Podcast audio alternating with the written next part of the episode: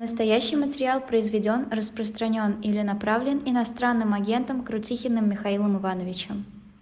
Михаил Крутихин, экономический аналитик, эксперт нефтегазовой отрасли. К нам присоединяется Михаил Иванович. Здравствуйте, рады вас приветствовать у нас в эфире. Доброе утро.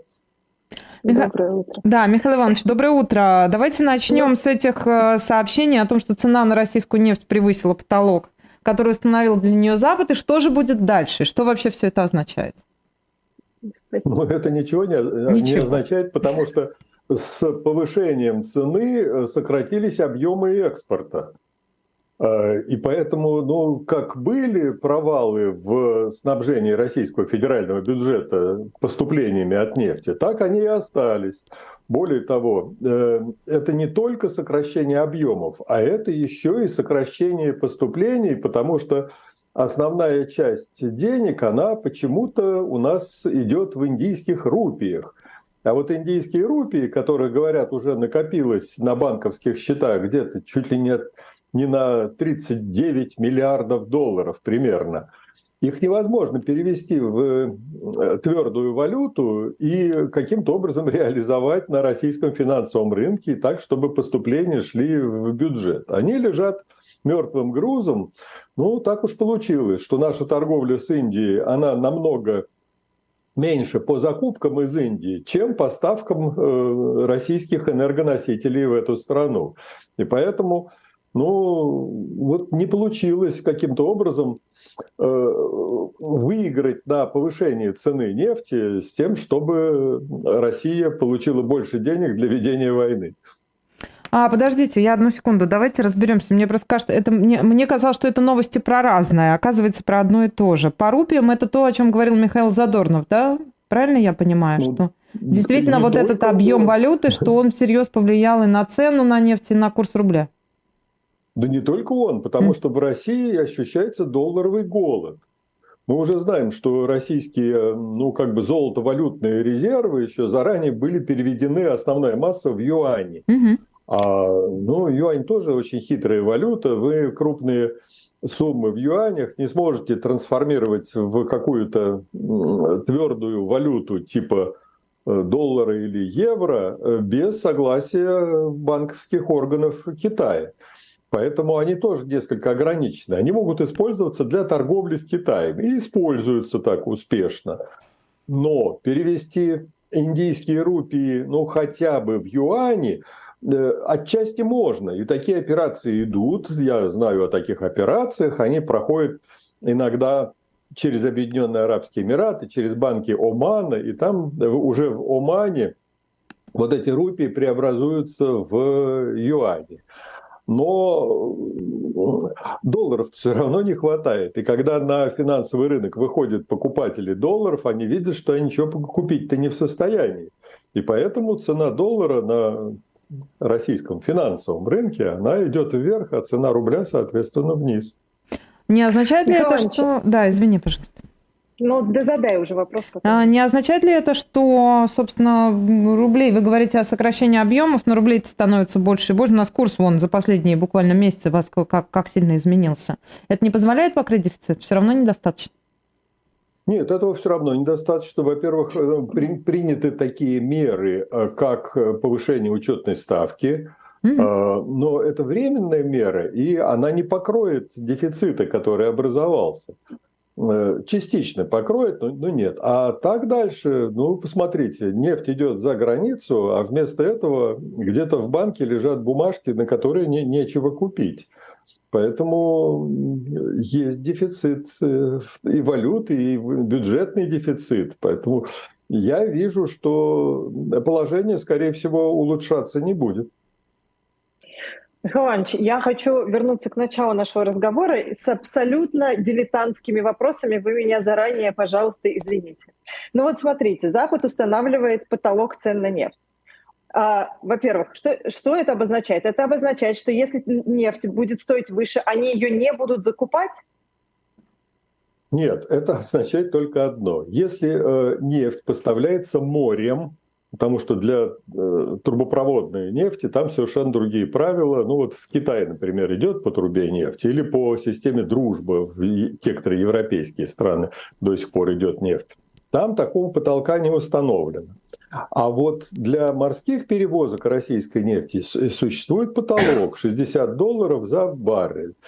Э, и э, э, это нужно проверять. Вот те, кто установил эти такие санкции, такие ограничения, они должны проверять. Владельцы танкеров или конкретного танкера, они получили эту нефть, где и в документах написано, что она стоит выше 60 долларов за баррель или угу. ниже. Если ниже, то ради бога перевозите ее Э, страховые компании то же самое. Если они застраховали такую сделку, и там написано, что цена барреля выше 60 долларов, это значит, они могут попасть под санкции. Но э, на, в реальности получается немножко не так, потому что, во-первых, есть страховые компании, которые ни, ни перед кем не отчитываются и не показывают никакие документы вот тем самым контролерам, автором санкций.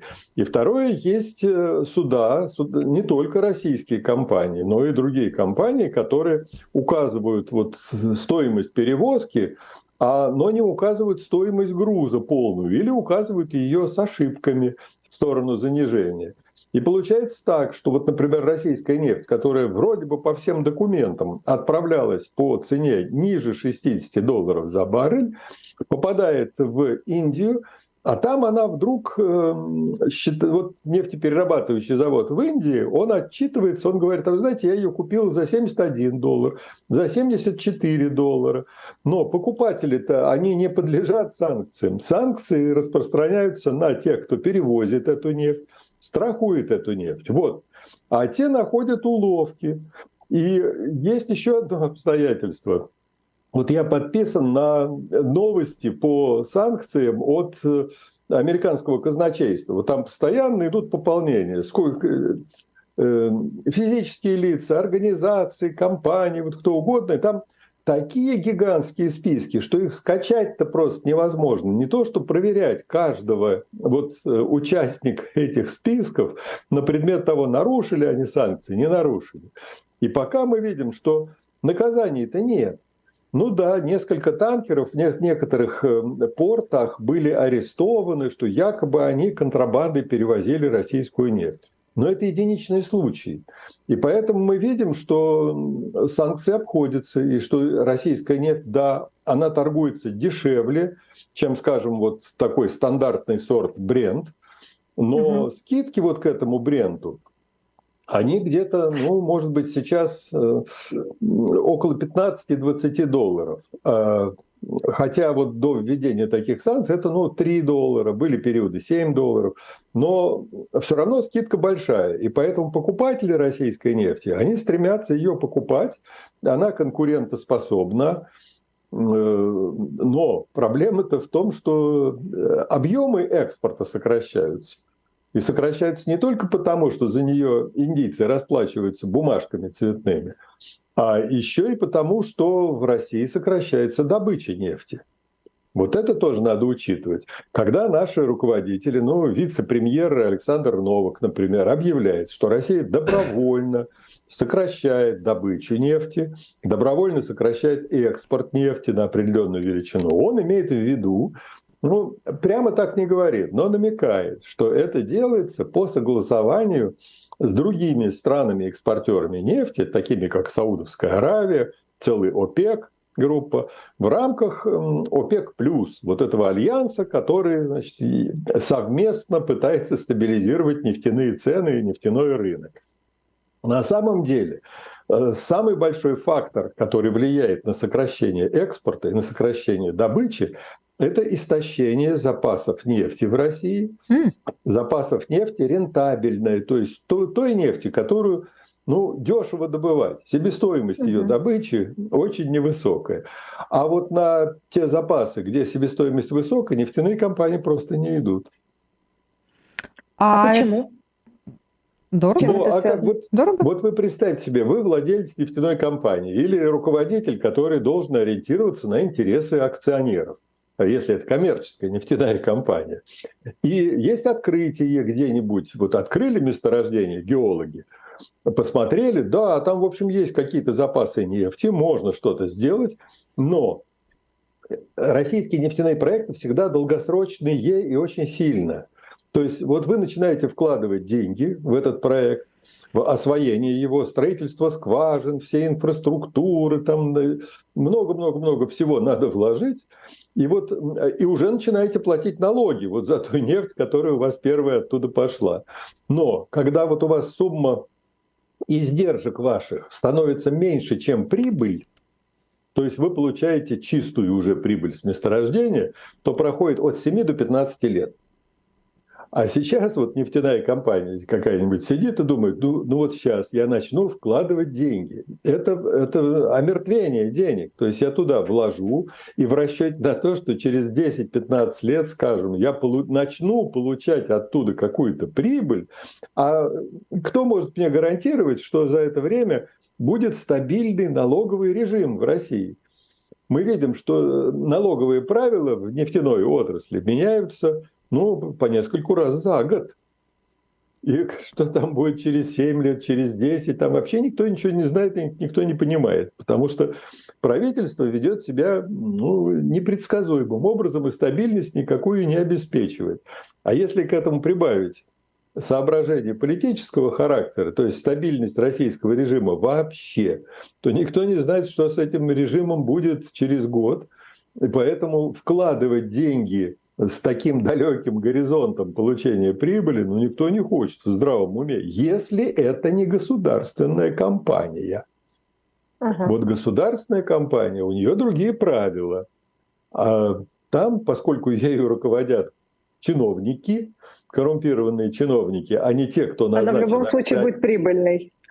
Нет, нет, нет, совершенно не обязательно. Это компания. Там вот эти чиновники, они хорошо зарабатывают и не на конечном результате, им наплевать на результат, а в процессе освоения выделенных средств. Вот чем больше проект, Пусть он даже, вот все геологи говорят, там экономисты говорят, что он никогда не будет рентабельным, никогда прибыль никакой не принесет. Вот в него надо вложить как можно больше денег по расширенным сметам всяческим. Ну, а там распилы и откаты, естественно. И, и это выгодно. Поэтому идут такие рекламы. Посмотрите, какие у нас запасы. Мы уже через два года начнем экспортировать вот такие-то миллионы тонн нефти заглядываем туда, в этот проект, а там ничего этого нет. То есть ничего нет. А идет просто откровенный каждый год это э, э, субсидии от государства, это налоговые льготы от государства, это бюджеты, выделяемые этой государственной компанией на какие-то безумные проекты, расходы огромные. А результат некоммерческий, мягко выражаясь. Угу. Михаил Иванович, ну вот э, если с налогами там и с нестабильной экономической ситуацией, мне все понятно, но нефть через 10 лет все равно же будет нужна. Конечно. Нефть будет нужна всегда. Ну, посмотрите, асфальт на улицах, он из чего сделан? Вы без асфальта до сих пор не научились обходиться, а потом из нефти делают не только бензин и дизтопливо. Нефть – это и нефтехимия, и пластмассы, угу. и бог знает что. То есть много-много-много всего от вазелина до чего угодно. Это когда-то мультфильм был «Чудесница» про кукурузу. Там э, описывалось, сколько всего можно сделать из этой кукурузы. Вот из нефти еще больше можно сделать. И поэтому она, потом она никогда не кончится. Пусть это будут трудно извлекаемые запасы нефти, какие-то возникнут новые технологии, чтобы эту нефть извлекать. Но вот с технологиями тут опять затор э, в России, потому что доступ к передовым технологиям у нас очень сильно ограничен. Да, есть, можно контрабандой какое-то оборудование откуда-то получать, но есть компании, без участия которых вот, э, ну, передовые проекты, техни, техни, технологически развитые проекты, они не могут идти вперед. Потому что эти компании не просто торгуют технологиями, они обязаны присутствовать на месте и внедрять эти технологии. А у нас еще с начала 2000-х годов стали нефтяные компании иностранные и технологические компании очень сильно ограничивать в правах э, в пользу вот тех самых государственных структур, которые занимаются распилом и откатом. Иностранцев фактически вытеснили из, ну, запретили работать на шельфе, запретили э, получать права на какие-то крупные месторождения, крупные запасы. То есть, а в конце концов из-за войны все ушли. И поэтому, вот как сейчас нефтяники мне говорят, мы разбуриваем самые-самые простые скважины с простейшими технологиями. А вот высоких технологий очень сильно не хватает. Да все, в общем, на это наплевали. У меня несколько вопросов. Скажите, а много ходило разговоров о том, что санкции ведут не только на сырую нефть, но и на, неф- на нефтепродукты? Они же уже действуют? Как они поменяли рынок? Да, да, да. Да, да, есть потолок цен на российские нефтепродукты. Они были позже введены, через несколько месяцев после введения потолка на сырую нефть, они тоже действуют. Но российские нефтепродукты идут на экспорт, хотя объем тоже за последний месяц вдруг продемонстрировал тенденцию к снижению. Ну, какие нефтепродукты идут? Бензин в очень малых количествах идет на экспорт. Идет дизельное топливо, идет мазут, вот ну, такая черная жижа, которая, в общем-то, в основном либо сжигается в топках э, пароходов, либо идет на некоторые электростанции, либо из нее потом уже что-то такое делают на э, современных нефтеперерабатывающих заводах. И идет такой, такой продукт, который за границей называется нафта, а в России прямогонный бензин. Это тоже сырье, это не, не автомобильное топливо, не авиационное топливо. Это сырье для нефтехимии, где из нее что-то вот такое делают из этой нафты. Э, но объемы, я еще раз говорю, они сокращаются. Мало того, когда нефтяные компании стали очень много продавать за рубеж, понимая, что в России, в общем, большую прибыль не получить, то возникли перебои с бензином, например, и с, и с топливом на российских АЗС. В Крыму, на юге России, на Дальнем Востоке уже. Это не только вдоль линии фронта, где понятно, что топливо военные эм, российские расходуют, но это еще и в других регионах России. Ну, просто потому, что российским компаниям невыгодно торговать на внутреннем рынке. Цены ограничивают, а российское правительство э, вдвое уменьшило компенсацию компаниям за то, что они все-таки продают что-то на внутреннем рынке. Есть такой демпферный механизм.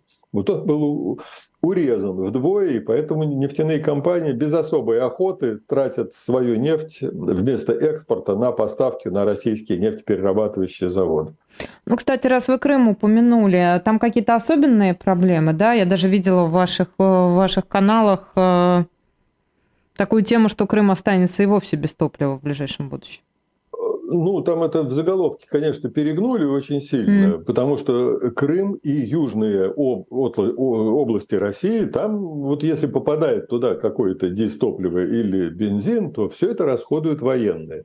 Mm. Поэтому для гражданского mm-hmm. населения очень сильно этого не хватает. И нехватка ощущается чрезвычайно сильно. Еще из-за того, что просто под, по стране возникает э, дефицит топлива, уже готового продукта, который продается э, в розницу. И э, российское правительство недавно выступило с предупреждением нефтяникам, если они будут продолжать такую практику, отправлять слишком много за границу, будет введен запрет на экспорт бензина для того, чтобы его реализовывали внутри страны. Но все показывало на то, что может возникнуть ситуация, подобная ну, началу 90-х годов, когда в Санкт-Петербурге на э, заправках было топливо из Финляндии Ого. импортированное. Угу. Ну, ну, ну это, это Петербургу ну, повезло, вообще... Михаил Иванович, знаете ли, во всех, во всех остальных регионах не было никакого как мы помним. Да, был mm-hmm. вот такой момент. А, а сейчас нефтяники, ну что, вот иногда их заставляют работать в ущерб себе, но э, это, они находят способы, как обойти вот все эти запреты, суровые предупреждения и так далее. Михаил Иванович, а что будет с дружбой в ближайшем будущем, как вы думаете? С э, нефтепровод «Дружба» Ну, э, южная ветка, которая нацелена на э, Чехию, Словакию и Венгрию, она продолжает работать, и на нее запрета нет. Это так называемое исключение из санкций. Э, там объемы не очень большие, но эти три страны, они сильно зависят от этой нефти, потому что без нее им совсем трудно пришлось бы. А северная ветка – она поставляла вот через Белоруссию, Польшу идет в Польшу и в Германию, она поставляла раньше нефть. Сейчас э, ни Польша, ни Германия российской нефть не покупают нисколько. из этого положения, ну, как-то они вышли, они покупают казахстанскую нефть. Потому что Казахстан в не очень больших объемах, ну где-то 100 э, тысяч баррелей в сутки, такой mm-hmm. объем небольшой, они поставляют по этой системе э, в Германию через Беларусь и Польшу. Ну, могут пока ее пользоваться, но российская нефть по этой северной ветке уже не идет. Да, спасибо вам большое. А, Михаил Крутихин, я напомню, наш гость, экономический аналитик, эксперт нефтегазовой отрасли, был нашим гостем. Спасибо, Михаил Иванович. Да. Спасибо, Михаил Вам спасибо. большое. Спасибо. Да, всего доброго. Всего доброго, да. У нас... Э,